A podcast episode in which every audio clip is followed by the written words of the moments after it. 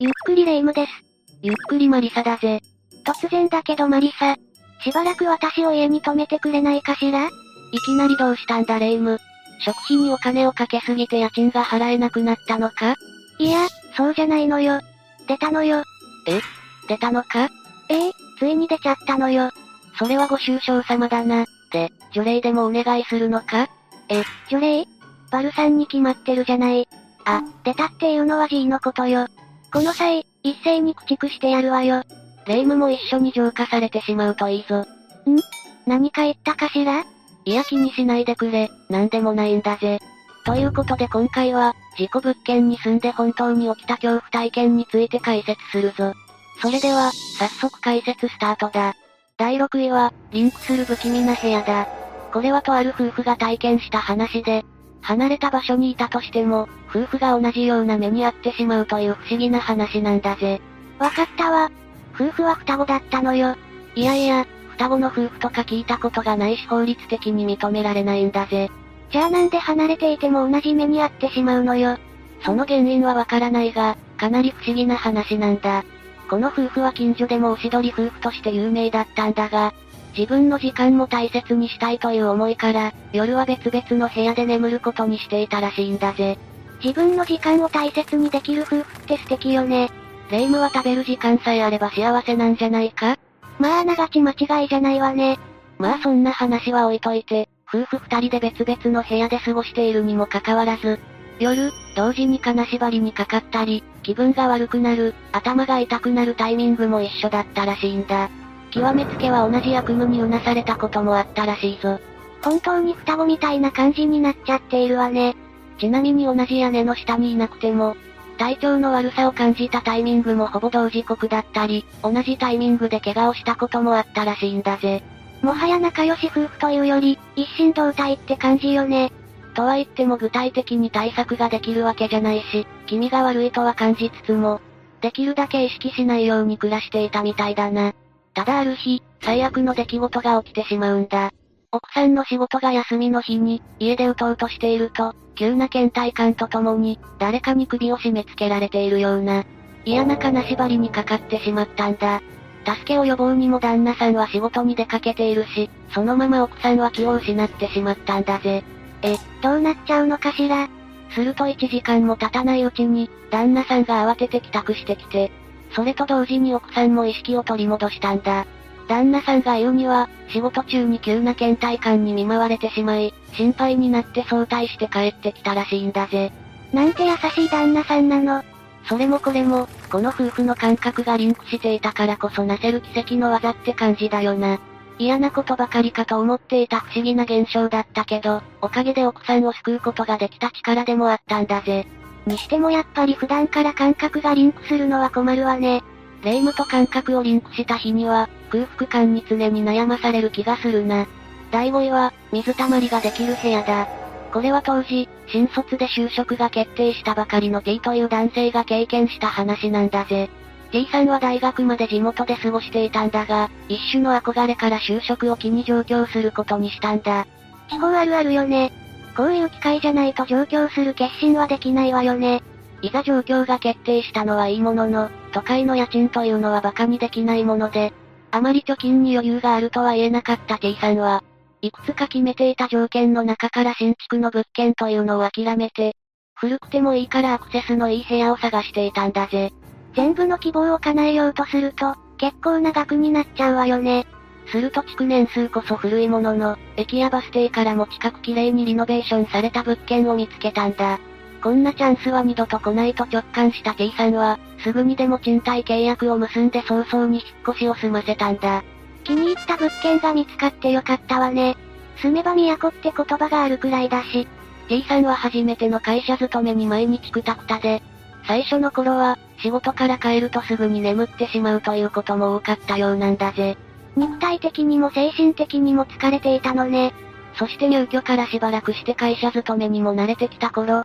T さんは夜中にふと、物音が聞こえた気がして目を覚ましたんだ。それはポタッポタッと何かが滴る音で、T さんは水道の蛇口がきちんと閉まっていなかったのかと思い、体を起こして台所に向かおうとしたんだが、体がガチガチに固まっていて動けなかったんだ。え、金縛りにあっちゃったのかしら？水が滴る音といい、なんだか不気味ね。その間も、ずっと水が滴る音が聞こえていたんだが、心なしかその音が自分の方へと近づいているような気がしたんだぜ。一向に金縛りが解けずもがいているうちに、その音は T さんの枕元にまで近づいてきていたんだ。そして T さんの顔にポタッと水滴が落ちた瞬間、T さんは気を失ってしまったらしい。水はどこから滴っていたのかしら？体も動かないままだし、かなり怖かったでしょうね。次の日、T さんが目を覚ますと、水が滴る音は鳴り止んでいたそうなんだ。ひどい悪夢を見たと思いながらも T さんが洗面台に向かうと、鏡に映った顔には、ヘドロのような黒い汚れが顔中にくっついていたんだぜ。悪夢だと思っていたみたいだけど、実は現実の出来事だったのね。一気に部屋中から漂う嫌な雰囲気にやられてしまった T さんが不動産屋に事情を相談してみると、実はその部屋というのが、過去に洗面台で自ら命を絶った人がいた。いわゆる事故物件だったんだぜ。遺体の発見までにかなりの時間が経過していたみたいで、体のほとんどが原型をとどめていなかったみたいなんだ。ということは、もしかして T さんの顔についていた汚れって、ああ、もしかするとそういうことなのかもしれないな。第4位は、少女の泣き声が響く部屋だ。これは当時、大学生だった H という男性が体験した話なんだが、H さんはあまり住む部屋やインテリアにこだわりがなくて、家賃さえ安ければどこでもいいって考えの人だったんだ。雨風さえしのげればそれでいいって感じで、かなりワイルドな性格ね。ただ住んでいたアパートがあまりに古くて、あちこち修繕する必要もあったことから、いっそのこと一度取り壊して、建て直すことになったらしい。それで H さんは引っ越しを余儀なくされてしまったんだ。建て直すならしょうがないけど、家を見つけなきゃいけないわね。ああ、ただ H さんの性格だから次の家が見つかるまではそう時間はかからなかったみたいだな。内見でも特に問題がないと判断した H さんは、その日のうちに契約を済ませて、引っ越しも順調だったんだぜ。順調だったのはいいことじゃない。特に部屋にも問題はなかったんでしょ最初は、な。新しい家に住み始めて一週間が経過した頃、おかんとまではいかないが、妙な寒気を感じたり、わけもなく涙が流れたりし始めたみたいなんだ。え、風邪をひいちゃったの？それとも花粉症かしら？H さんも最初は花粉症だと思ったらしいんだが、いつまで経っても症状は改善しなかったらしいぞ。そして押し入れにしまってあったストーブを取り出そうと襖を開けた時、何気なく上を見ると、なんとそこには隙間なくびっしりとお札が貼られていたんだぜ。ええー、嫌なものを見てしまったわね。それからというもの、改善しない症状に加えて夜な夜などこからか少女の泣き声が聞こえるようになったらしい。ただ幸いにも H さんは、こういった現象に怯えるような性格じゃなかったから、音の出所を探してみたらしいんだ。ゆ、勇敢すぎるわね。そして突き止めた音の出所というのが、どうやらお札が貼られていた押し入れの天井裏だったんだぜ。さすがに天井の板を外すのも面倒だしってことで、H さんはそのまま放置することにしたんだが、押し入れにお供えのお菓子を置いてみることにしたんだ。少女をお菓子であやそうっていう作戦ね。効き目はあったのかしら？効果は抜群で、次第に泣き声も聞こえなくなり、H さんを苦しめていた症状も収まったらしいぞ。ただなぜ少女の泣き声が聞こえるのか気になった H さんは、近所の人に話を聞いてみたところ、以前、H さんが住んでいる部屋には幼い少女と母親の母子家庭が住んでいたみたいで、毎日、子供を叱りつける怒鳴り声が響いていたみたいだな。ただ、ある日を境に母親が家に帰ってくることはなく、押し入れの天井裏で命尽きている少女が発見されたんだぜ。え、もしかして母親が犯人ってこと？詳細までは隣人もわからなかったらしいが、その事件以来、ここには少女の霊が出ると噂されていたんだが、H さんが無事に成仏させてしまったって話なんだぜ。恐ろしいほどワイルドな人だったわね。第3位は、歓迎されない部屋だ。これは当時大学生だった王という女性が、交際相手だった K という男性の部屋で体験した話なんだぜ。王さんと K さんは同じ大学に通う3年生で、交際開始から数年が経過してもかなり仲が良く、王さんは頻繁に K さんのアパートに出入りしていたみたいなんだ。いわゆる反動性ってやつかしら。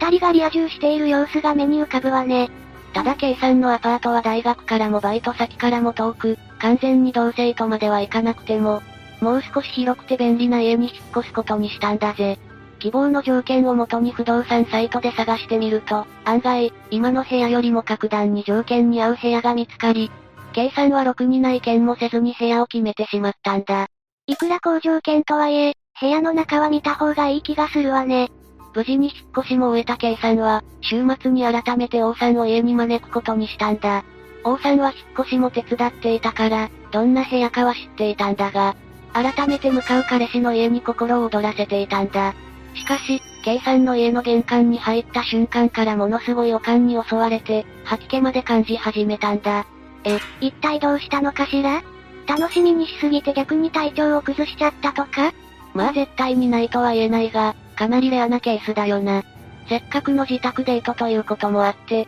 王さんはなんとか体調不良をこらえ、一歩一歩家の中に足を進めていったんだが、体が拒否するというか、直感的に長居してはいけないような気がしてならなかったそうだぞ。王さんの体調は絶望的だけど、さんは大丈夫だったのかしら？さんの方はというと、特に何も感じないし、体調が悪くなることもなかったみたいなんだぜ。ただどんどん青ざめていく王さんを前にさすがにヤバいと感じて、二人で家を飛び出し、近くのファミレスへ避難したそうなんだ。一体王さんはどうしちゃったのかしら？なかなか話したがらない王さんに、何があったのか、何を見たのか計算が尋ねてみると、実は玄関を開けた瞬間から異様な空気が部屋中に漂っていて、部屋の奥に足を進めようとした時、部屋の隅から鋭い目つきで王さんを睨みつける男性が立っていることに気がついたらしいんだ。引っ越したばかりだから、別の友人が来ていたわけでもないそうだ。もしかしてそれって幽霊だったってことかしら？ああ、K さんが改めて不動産屋に話を聞いてみると、実はそこには昔、男性が一人暮らしをしていたそうなんだが、彼女に振られたショックから自決してしまったらしいんだ。それ以来、男性には何も感じないけど、女性にとってはかなり居心地の悪い部屋になってしまったんだ。亡くなった男性の、彼女というか女性に対する恨みってことかしら。気持ちはわからなくもないが、だとしてもその男性の彼女と王さんは別人だろうし、ただの逆恨みと言われても仕方がないよな。第2位は、誰かを呼ぶ声がするマンションだ。これはとある一家が購入した中古マンションで起きた出来事で、当時、小学生だった Y という男の子が不思議な体験をしたんだぜ。この一家が購入したマンションは築年数こそ古いもののしっかりとリフォームが施された部屋で、部屋数も多くて家族3人には広すぎるくらいだったみたいなんだ。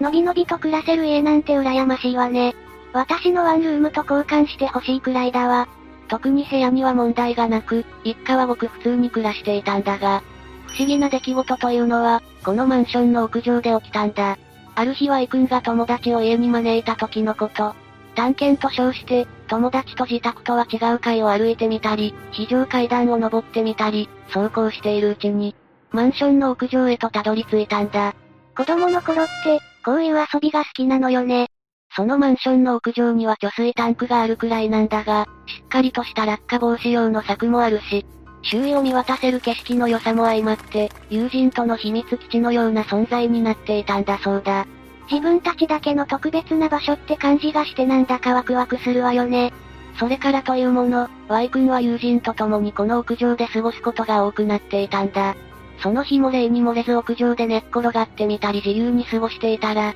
どこからか扉を叩くようなコンコンという音とともに、誰か開けてくれという声が聞こえてきたんだ。え？ここは屋上だけど誰か閉じ込められていたの？いや、誰かが入れるような扉なんてないんだぜ。Y 君たちはビビりながらも、その声の正体を探っていたんだ。すると Y 君たちが今まさに通ってきた屋上へと続く階段の扉の方からその声が聞こえてくることに気づいたんだ。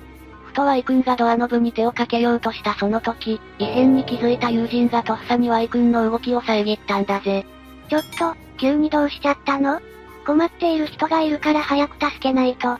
少し冷静になって考えてみてくれ。屋上へと続くドアの鍵は内鍵なんだぜ。ええー、ほとんどの建物がそういう作りになっているじゃない。だとしたら屋上の方から階段に向かって声をかけるならともかく、鍵のある内側から助けを求めるって変じゃないか？あ、確かにそうだわ。てっきり閉じ込められている人がいると思っていたけど、その状況だと閉じ込められる可能性があるのは Y 君たちよね。ああその通りなんだぜ。状況を飲み込んだ Y 君たちは、貯水タンクの影に身を潜めて震えていたらしい。そしてだんだんと日も暮れてきた頃、いい加減に帰らないと親が心配すると思った二人は意を決して屋上のドアを開けてみたんだが、もちろん誰もいないし、声も聞こえなかったんだ。何事もなくてよかったわね。もしかしたら幻聴だったって可能性もあるわよね。二人は怖がりながらも安堵して、ドアをくぐって階段を下ろうとした時、背後の屋上に続くドアから大い助けてくれって声がまた聞こえてきて、